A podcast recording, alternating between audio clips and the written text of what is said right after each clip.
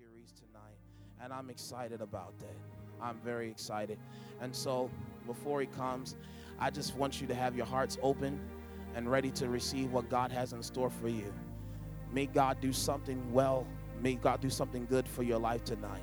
If you catch on to the words that are being ministered, your life will be impacted. And that's and, and just not for the moment, but you can have it be a long lasting impact on your life. If you don't know who I am, I am Pastor B, known as Pastor Brandon Hill, senior pastor here at Transformation Christian Fellowship. And it's an honor that you are here with us tonight. We do not take it lightly that you came tonight to come and worship God with us. If we're a little rowdy, I don't make no apologies. this is who we are. All right. I pray that you have a great time. If you were looking forward to hearing me tonight, I got, he's just as good. Amen. Hallelujah. Hallelujah. So we're excited. I'm excited for what the Lord is going to say uh, through him. So point your hands to him tonight. Say, Minister Dom. That's what we call him around here. I'm sorry. So, Minister Dom, preach the word. Be bold, be courageous, and allow the Spirit of God to use you. In Jesus' name, amen. Come on and receive Him. Put your hands together. Praise the Lord, everybody. Praise the Lord, praise the Lord, praise the Lord. Anybody filled? I'm filled, I'm filled. Before I start, TCF, can we stand and honor our shepherd? Woo!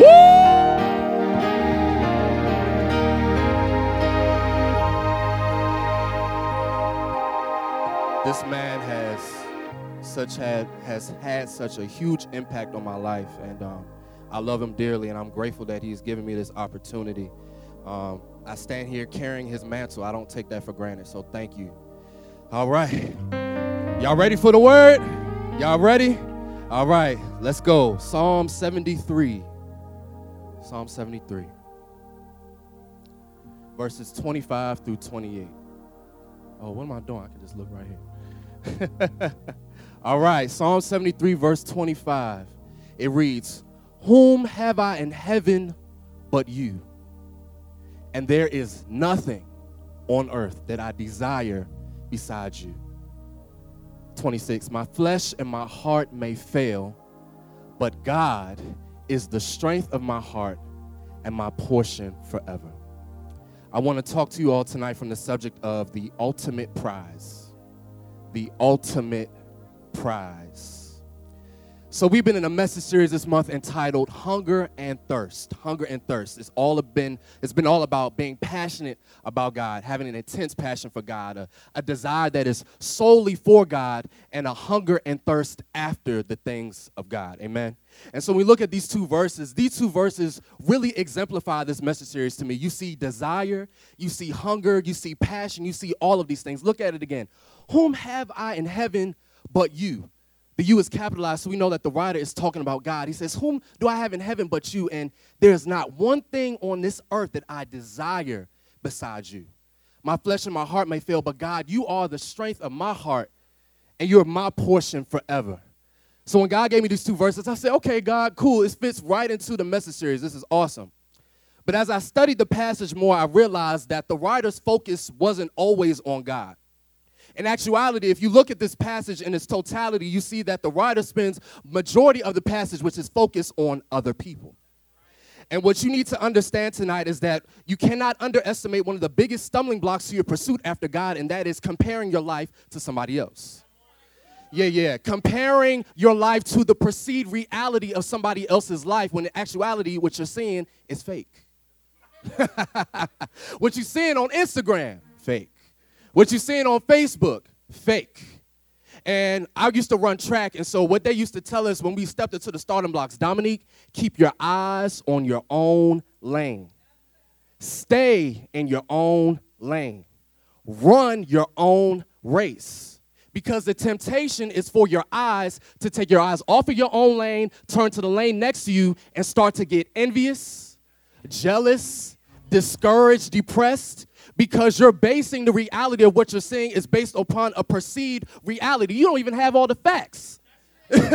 and yet you look at the other person and say, wow, how Sally Sue get a get a promotion over me. I've been here longer than she has. Yeah, yeah. How Pookie and Ray and them, they ain't got no good credit, but they got the car that I want before I got a chance to buy it.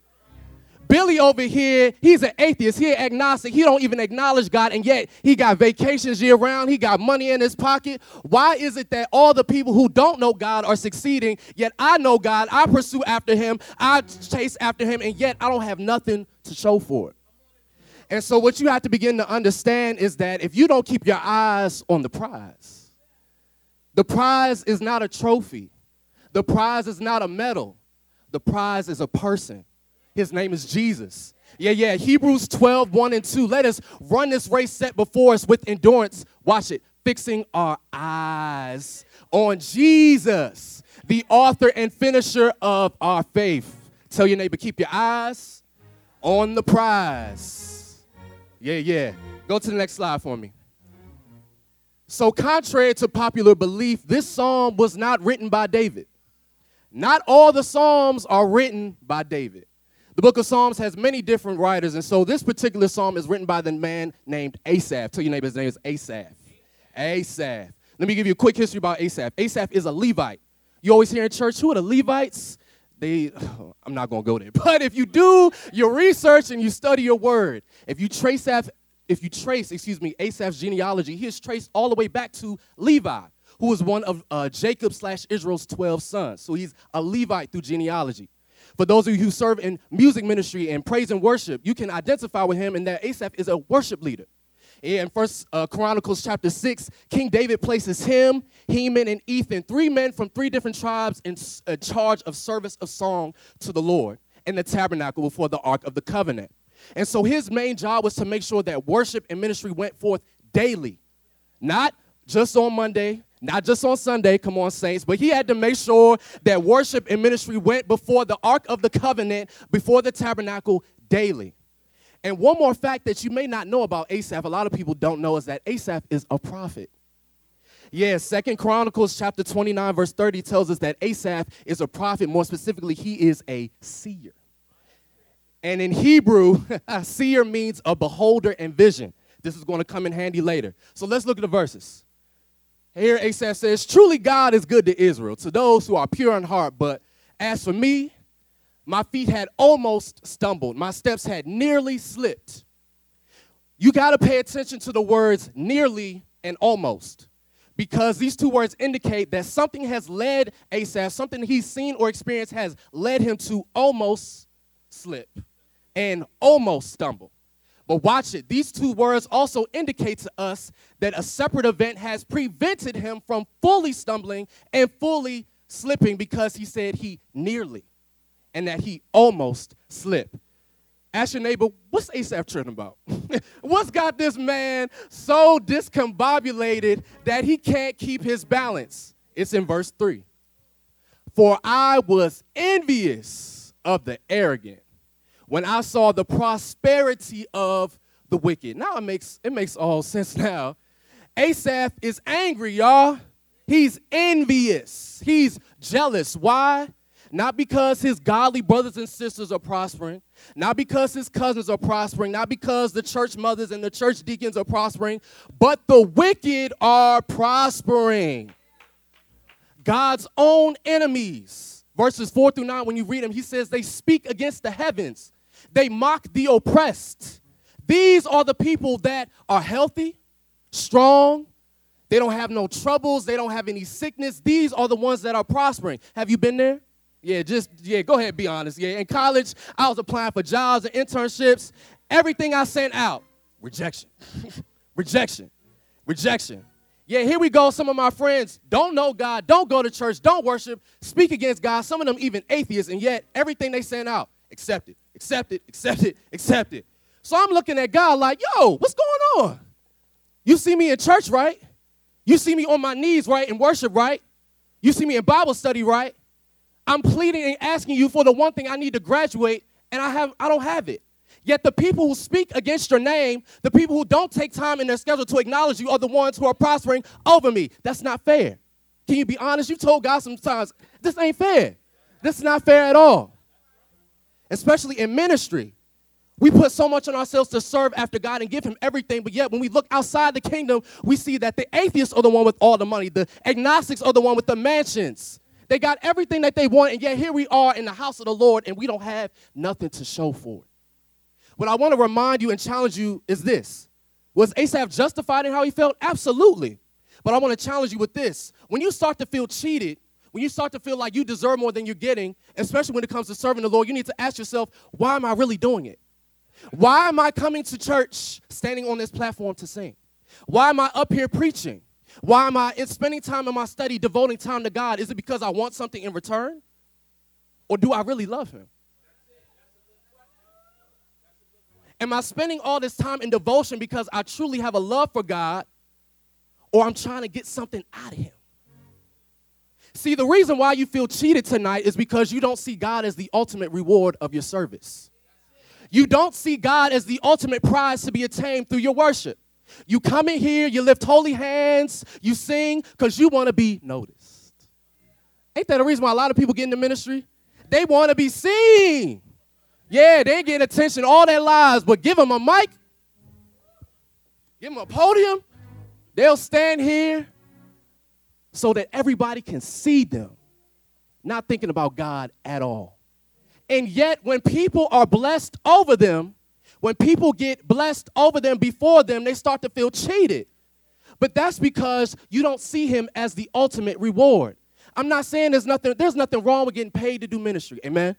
There's nothing wrong with getting a plaque with your name on it. Amen. There's nothing wrong with being recognized. What you need to understand is you need to get to a point where if they don't pay you, if they can't pay you, if they don't recognize you, if they don't give you a plaque with the name on it, if they don't give you no gift cards, is God truly enough? Is He truly the thing to be obtained through your worship? Is He truly the thing to be grasped and sought after? Go to the next slide. Here's Asaph. He says, and they say, How can God know? Is there knowledge in the Most High? This is what Asaph saying the wicked are saying. See, to them, God is out to lunch. To them, God is on vacation. To them, God is just not aware. You wanna know why? These wicked know that they're wicked, they know that they're evil. But here's what they're essentially saying if your God is a God of justice, if your God is a God of judgment, if he judges the wicked, why are we still alive? we still, we wicked, we're arrogant, we speak against the heavens. So if your God truly judges the wicked, why are we still here? Why are we still prospering? So they come to this arrogant, sarcastic conclusion that God must not be paying attention. See, one of the biggest stumbling blocks to your pursuit after God as you continue to hunger and thirst after Him, not only is seeing the wicked prosper a stumbling block, but seeing the wicked go unpunished. Yeah, yeah, yeah. Seeing them not suffer what they justly deserve. God, they're going into the schools killing children. Where's the vengeance? God, they're coming up in our churches and killing your sons and daughters. Where's the vengeance? God, they're getting up in planes and shooting us down from the sky. Where's the vengeance? God, they're going up to movie theaters and shooting people innocently. Where is the vengeance? When you don't see the wicked being punished, when you don't see them suffer justly for what they do wrong, you find yourself pursuing and it comes to a halt. Because it's like, God, I thought I served a God of justice. I thought I'm pursuing after a God who gives justly what people deserve. But when I don't see it happening, I get discouraged. I get depressed. And this is what happens. A lot of us end up like Asaph in verse 13. All in vain have I kept my heart clean and washed my hands in innocence. Watch this. When you see the wicked prosper and you see them go unpunished, you almost begin to regret being faithful. That's how bad it gets. You almost regret coming in here every day praying and spending time in devotion because you don't have anything to show for. What's the point of living holy if living holy gets me nothing and living like a hellion gets me everything? What's the point of living set apart if living set apart gets me ridiculed and I'm all alone, but being included in the crowd gets me money, fame, and prosperity? What's the point of remaining pure? Come on, somebody. When you know all your friends are out there having fun and you've committed yourself to wait for God to bring the one so you can have some fun.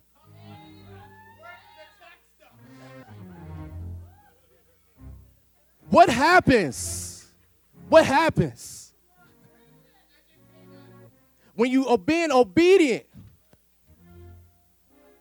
and you ain't getting nothing in return. God, I pour out, I give out nothing. When you find yourself in this position, you need to recall what God has already laid up for you in heaven. But in order to do that, you got to get in your word. That's why people don't know the treasures that God has laid for them up in heaven. Because they're sitting there looking at their Bible, going through YouVersion. Oh, I did my devotion, checked it off for today. That's good. Not realizing that if you just look through the Bible, you see its promises. Ephesians says that we are seated in heavenly places. Romans says that we are joint heirs with Christ and heirs of God the Father. Psalm 24, 3 through 5 says that who may ascend to the hill of the Lord? Who may stand in his holy place? Those who have clean hands and a pure heart.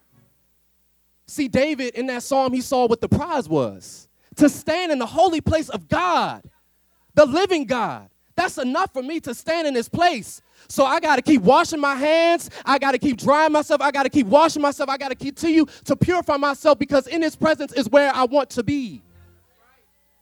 Verse 5 says that this person will also shall receive a blessing from the Lord.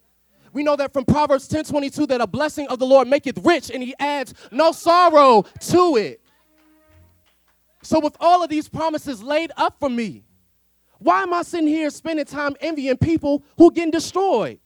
We're going to get to that later, but why am I spending time being jealous of people who have no reward in the next life because they think this is the only life they got? So they're going to spend all the money they want. They're going to flaunt everything that you have, but they don't understand that there's a next life. And in that next life, all they see is red. All they see is fire. All they see is dirt and brimstone. But it don't matter what I see now. I don't have a lot to show for it now. I may be wearing the same clothes I've been wearing for the same months, but I know when I get to heaven, I got a robe, y'all. It's white. It's clean. Ain't nothing going to deteriorate. Ain't nothing about it going to get dirty. Yeah, yeah. I'm already seated. You ain't got to escort me to no banquet. You ain't got to escort me to no special seat. I'm already seated in heavenly places. Already seated. Come to the next slide. So here's what Asaph says. He says, If I had said, I will speak thus, I would have betrayed the generation of your children. What you need to know about this passage is that this is an internal war that Asaph is battling. Because he says, if I had said. He hasn't told anybody how he's felt. He hasn't told anybody how envious he feels of the wicked. He hasn't told anybody just how jealous he feels, how he regrets being faithful. And the reason why he feels that way is because he feels like he would be betraying the generation of God's people. Why is that? God revealed it to me in very simple terms. Asaph is a man of great influence. You see all these titles that he has? He's chief of tabernacle worship.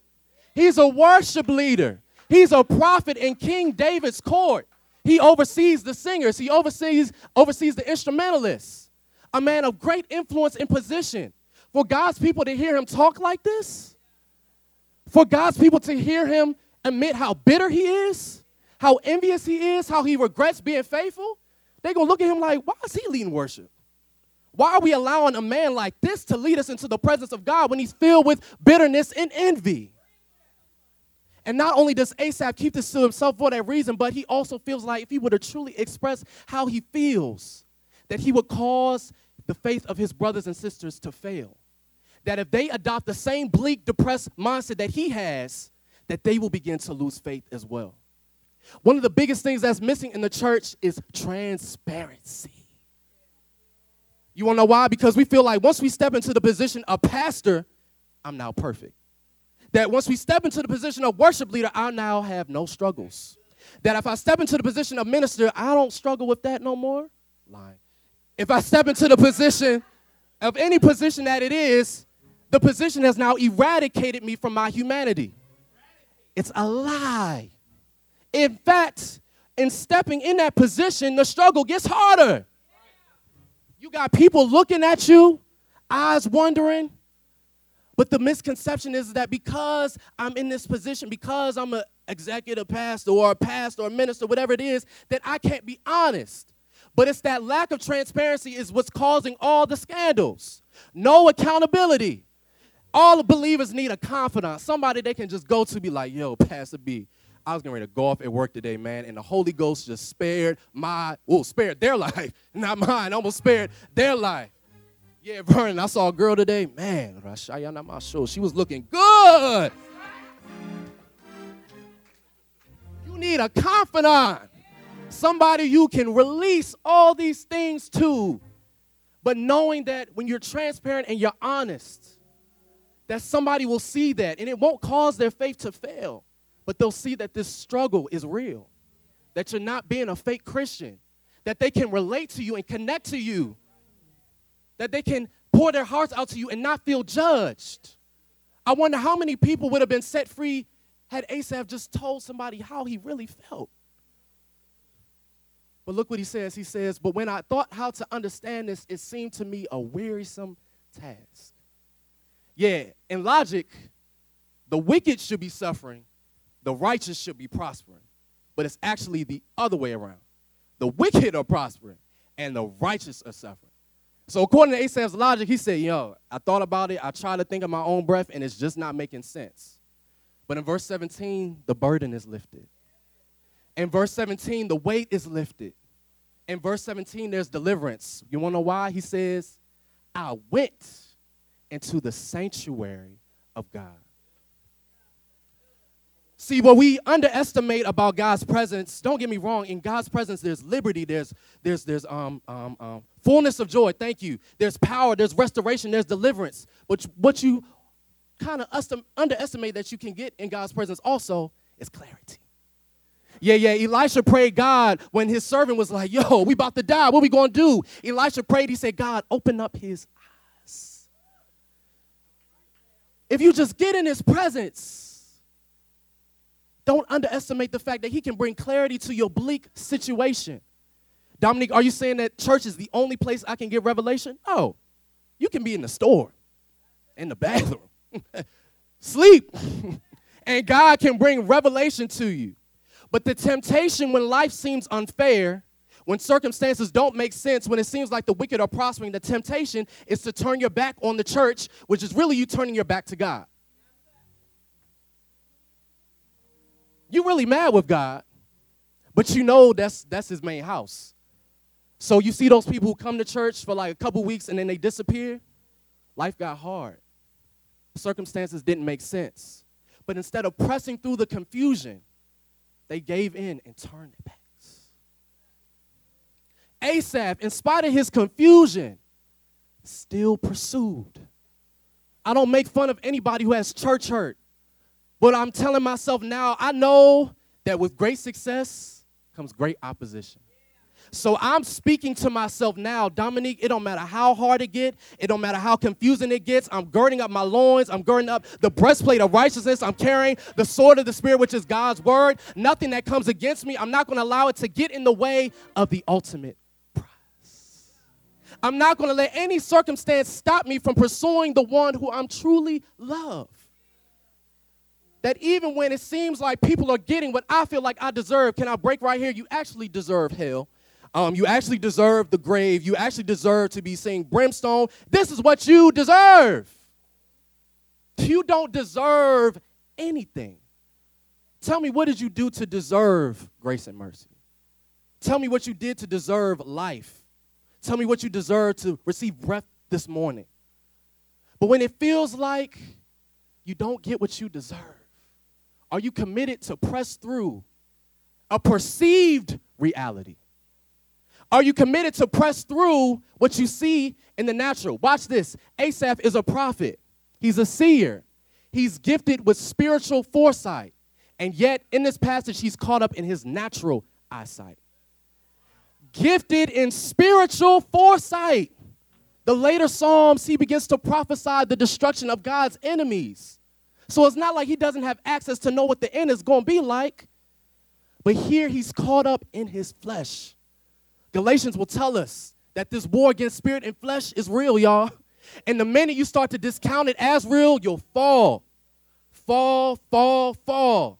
Don't matter how anointed you are. Don't matter how prophetic you are. If you can't train these bad boys right here, if you cannot train them to see, oh, this is what it looks like in the natural. But in the spirit, there's an uprising. Yeah, yeah, yeah. In the natural, it feels like I'm going downhill. It feels like I have no hope. But in the spirit, I see that uh, God is pushing me all the way up. So he said, I discern their end in his presence. Their end. 18 and 19 tells us that Asaph said, God, you set them on slippery slopes, headed towards destruction. So while it looks like they're elevating, in, in actuality, they're descending. And while you may feel stagnant, you have to know that you're actually ascending. In your faithfulness and your commitment, it may look like you're not seeing because sometimes we sow, we sow, but when we don't see what we reap in the same season that we sow, we get discouraged. God, I'm plowing my hands to do this work. It's been five months in a year and I don't see anything. But what does Galatians say? That if you faint not, if you keep going, if you keep pushing, in due season you will reap. If you faint not. Again, perceive reality, what the word already says. Um, go to the next slide. And see, we know that Asaph recognizes he's got the revelation now. He says in 27, those who are far from you, they going down. That's why I ain't got to envy no uh, arrogant, wicked person. Don't you know who I am? Don't you know I'm a king, a king's kid? Don't you know that I'm a child of God? Don't you know that I'm royalty? What am I sitting here envying you for? You ain't got nothing. And what you got is deteriorating. Yeah, girls, tell them I'm a queen. I'm a daughter of, of the king. What, what I got to be envious of you for? What you got that I ain't got? My God owns a cattle on a thousand hills. What you got that I don't got? My God got riches and glory, eternal riches. What you got, my God don't got. My God seated me in heavenly places. Where are you sitting at? Oh, in a limousine? That's fine. I'm seated in heaven already. But thanks. I appreciate it. Yeah, yeah. Go to the next slide. So, why is God the ultimate prize? I got two points for y'all, just two. Why is He the ultimate prize? He's the prize that can never be stripped away. Go to the next slide. See, here Asaph admits, he says, God, I was bitter. I was ignorant. I was brutish. I was like a beast towards you. That's how envious I was. But watch this. Next slide. Nevertheless, I am continually with you. Just recently, a lot of the Olympians who won medals in the 2008 Olympics, they found out that they were drug cheats. Yeah, they retested their samples, found out they was cheating, and steroids. Yeah, yeah. And what did they do? They stripped their medals away. All the years, all the nights of hard work and sweating and tears for one moment, and in another moment, taken away. Asaph admits that God, I was in sin. You do know that being envious is a sin, right? Yeah, harsh reality. It's not just, you know, sex outside of marriage. You know, it's not just cursing. It's envy, jealousy, these are the works of the flesh. So Asaph admits, God, I was bitter and I was envious, but yet you stayed with me. Yet you were always with me. And Jeremiah, he says, When you seek me, you will find me. When you seek me with all of your heart. That means when you seek after him, he will embrace you, and there is no gravitational pull, there's no force on this earth, in space, or in the galaxies that can push you away from Him. The only thing that pushes you away from Him is yourself. Yeah, that's the force that pushes you away from Him. But once you fully embrace, He's not like a medal, y'all. He's not like a material possession that can just be snatched away from you. Once you grab a hold of him, you can hold on to him and be like, God, I could just stay here forever. And you know what he tells you? Son and daughter, I'm not going nowhere. There's no amount of force, no devil in hell that can push me away from you because I have all power and authority in my hands. I'm the one who created the galaxies. I'm the one that created gravitational pulls. These scientists are just taking notes off of things that I already did. They're just discovering things that I already put in place. I know they won't give me the credit, but there is no force that can push me, that can strip me away from you. Next slide. So not only is he the prize that can never be taken away, he's the prize that never fades away. Never fades away. Go to the next slide. Whom have I in heaven but you? And there's nothing on this earth that I desire besides you. Watch this. My flesh and my heart may fail, but God, you are the strength of my heart. And watch this, my portion forever. See, in Old Testament, inheritance was a huge thing. As you pass down from uh, father to son, the inheritance just goes down the line. But to see God as the inheritance, the prize to be inherited, above the money, the riches, the gold, all of those things, to see Him as that, that's seeing Him as the prize. And watch this He's eternal, Alpha and Omega. So many people have left your lives, you think that God is going to do the same thing the minute you mess up.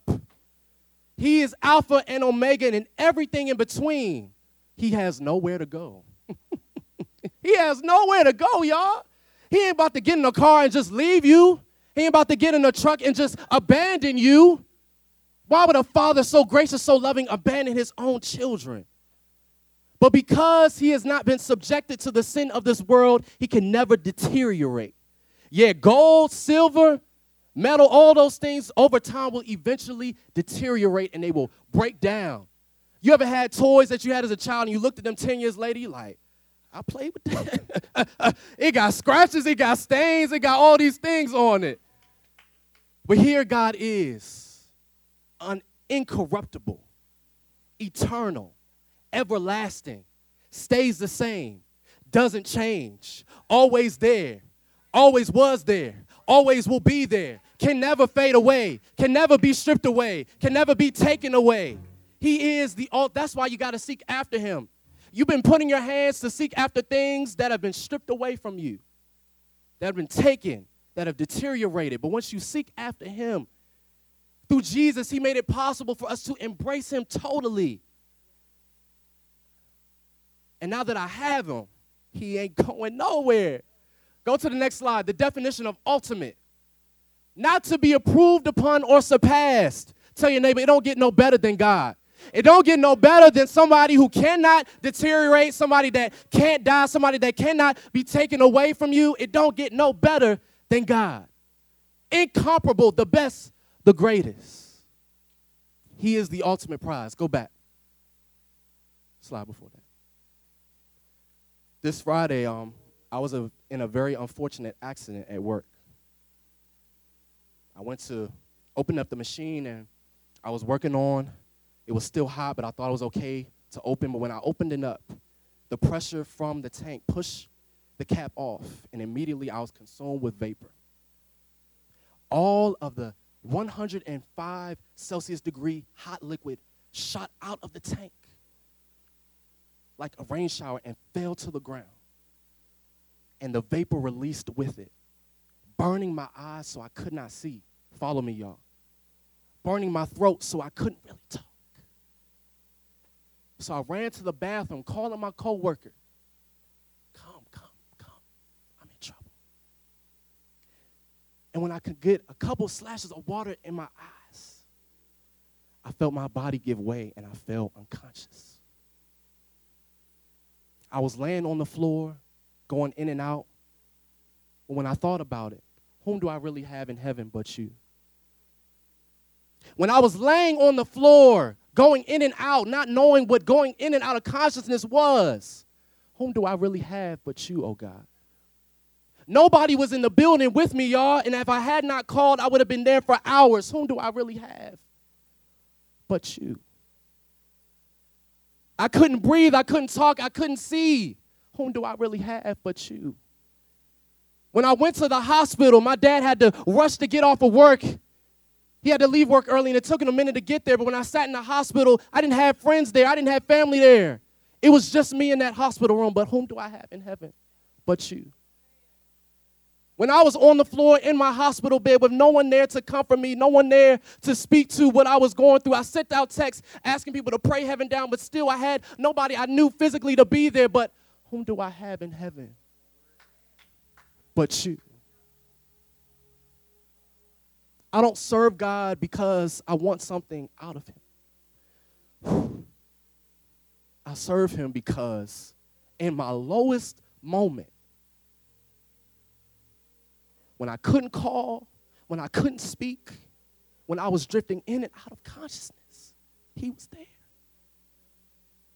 That when the cap exploded and the liquid launched out of the tank, His presence was like a shield around me.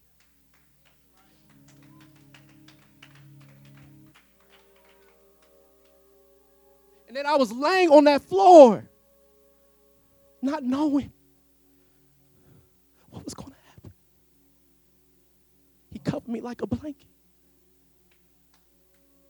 And what would have taken me out had I stayed in there any longer, what would have taken me out? Whom do I have in heaven but you? When no one else was there, even when they came and got me in those moments, whom do I really have in heaven but you? When my father was in his car rushing to get to the hospital, stuck in traffic after work, rush hour, whom do I really have but you? I'm not up here because I want something from him. In his sacrifice, he saved my life. And that's what, that's what compels me to seek after him. The one who gives me grace and mercy every single day. That's why I do this. So even when I see the wicked getting stuff over me, when I see agnostics and atheists prospering, I'm not worried. I got my prize, I got my reward. And just like Asaph said in verse 24, God, when you guide me with your counsel, you can receive me to glory. I know this is extreme, but let's say had, let's say I didn't make it. Let's say that was a reality. I would have been fine because he would have taken me to glory. The one that I long and spend my life chasing, I would finally be with him. And no amount of money, no amount of riches could ever compare to him. Stand to your feet.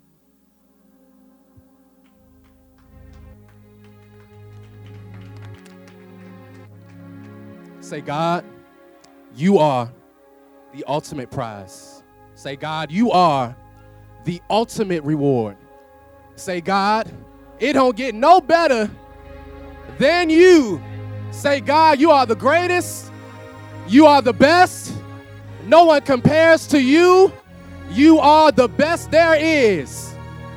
Amen. Let's pray. Father, thank you for meeting us here today, oh God. Thank you for your word. Seal it in our hearts. In Jesus' name we pray. Amen. Let's get ready for our